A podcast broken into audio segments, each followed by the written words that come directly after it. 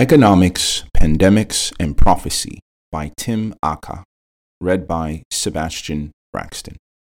Tim H. Aka, MBA, is an Associate Treasurer and Director of Investments for the General Conference of Seventh day Adventists, Silver Spring, Maryland, United States.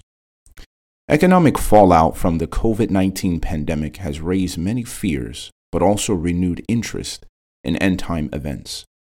As the number of economists suggesting a global depression increases, one wonders how a pandemic or an economic depression fits into our understanding of eschatology. Scripture states that while the end will come as a thief in the night for some people, quote, Ye, brethren, are not in darkness, that this day should overtake you as a thief. End quote. In light of Scripture, history, and economics, how are we to understand events now taking place? Pre existing conditions.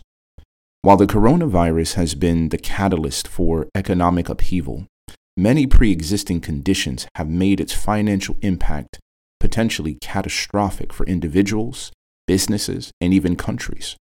Our current debt driven, consumption based economy, in which individuals and corporations alike operate without savings seems to have no ability to withstand financial turmoil. Everyone, from single parent to small business to multi billion dollar corporation, is looking for a bailout. Some were already dealing with the realities of income inequality and a system stacked against them, while at the same time, CEOs were paying themselves large bonuses with their financially engineered quote unquote profits at the expense of saving for a rainy day. The world is in the state of a medically induced economic coma, out of which many businesses will not recover. The silent depression.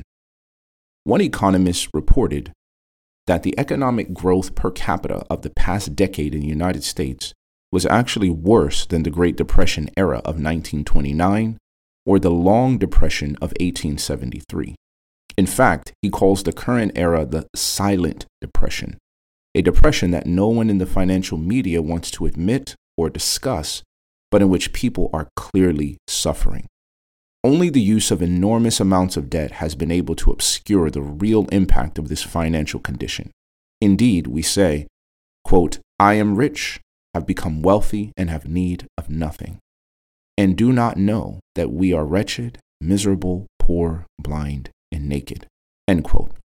The world is coming to the end of a long economic cycle that started after World War II, one that created great prosperity but is now catching many in a downward spiral. Many today, having lost sight of the financial prudence of their parents or grandparents, now find themselves in the kind of dire situations that always strike at the end of economic cycles. Such long economic cycles have played out before in history with each ending in a global depression and societal upheaval. Interestingly, those years and eras correspond with several key events in our understanding of church and prophetic history. The Kondratiev Wave in 1844. Nikolai Kondratiev first studied such long economic cycles during the 1920s. He observed that they persisted over 50 to 70 year periods and were characterized like the seasons. As with spring and summer, the world's economies would grow well, followed by an economic plateau that one could describe as an autumn. Then came an economic winter that typically saw debt crises, stock market crashes, depressions, and world wars and regime changes.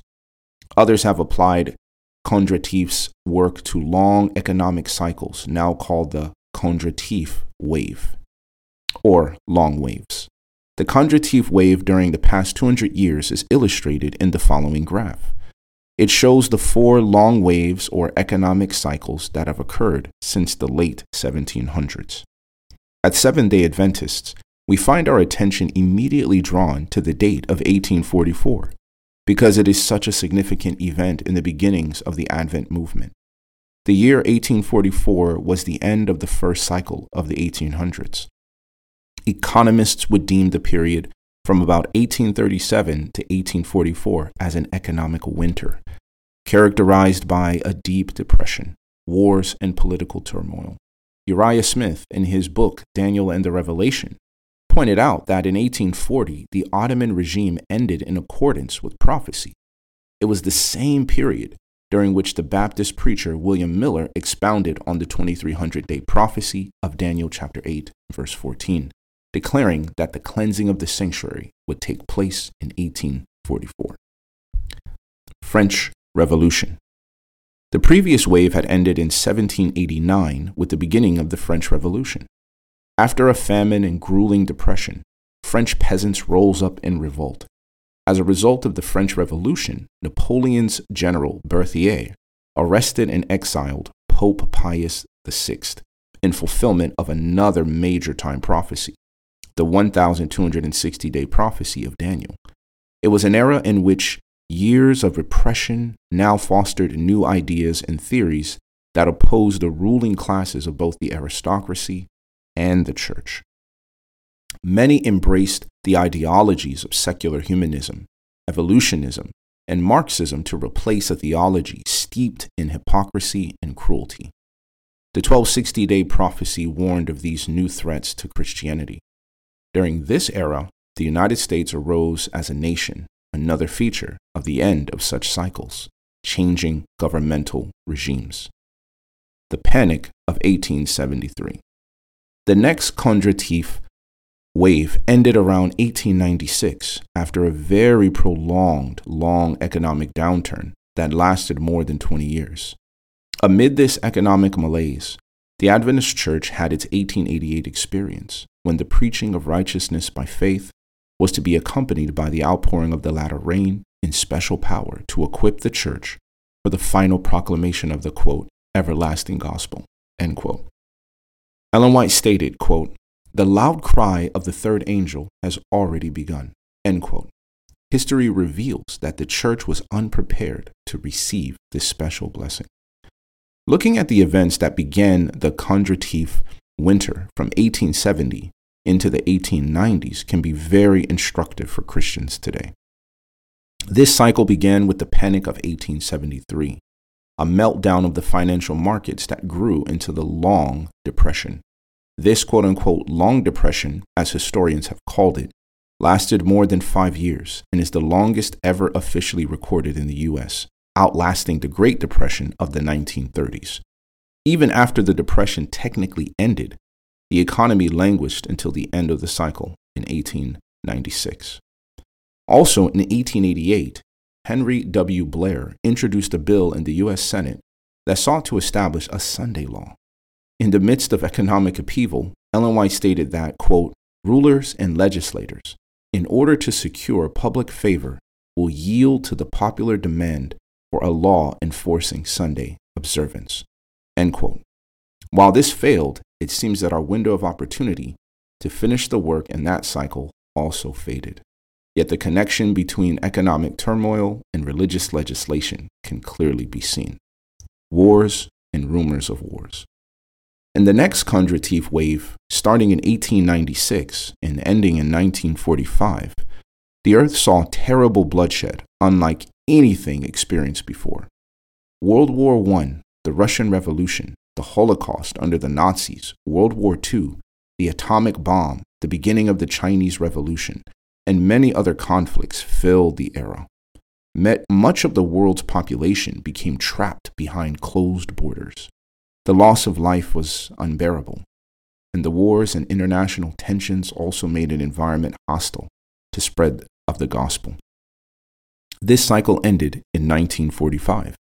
Though it may seem there was no culmination of a prophetic event at the time, it may be that it still was the beginning of a key end time prophecy Laodicea in the age of prosperity. The post World War II era ushered in an era of unprecedented world prosperity. The U.S. Marshall Plan helped to rebuild the war torn economies, and America benefited by becoming a global economic engine.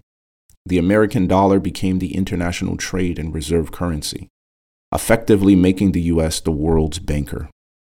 Kondratiev spring and summer bloomed for 30 years, and with it the burgeoning American middle class. While the Christian church thrived financially, the growing affluence led many into a trap of materialism and wealth. In the 1980s, corporations began to seek greater profits by offshoring their production to Asia and other regions, which started the financialization of the U.S. economy. Financialization and debt replaced manufacturing and savings, but few recognized the economic and societal impacts of such a shift.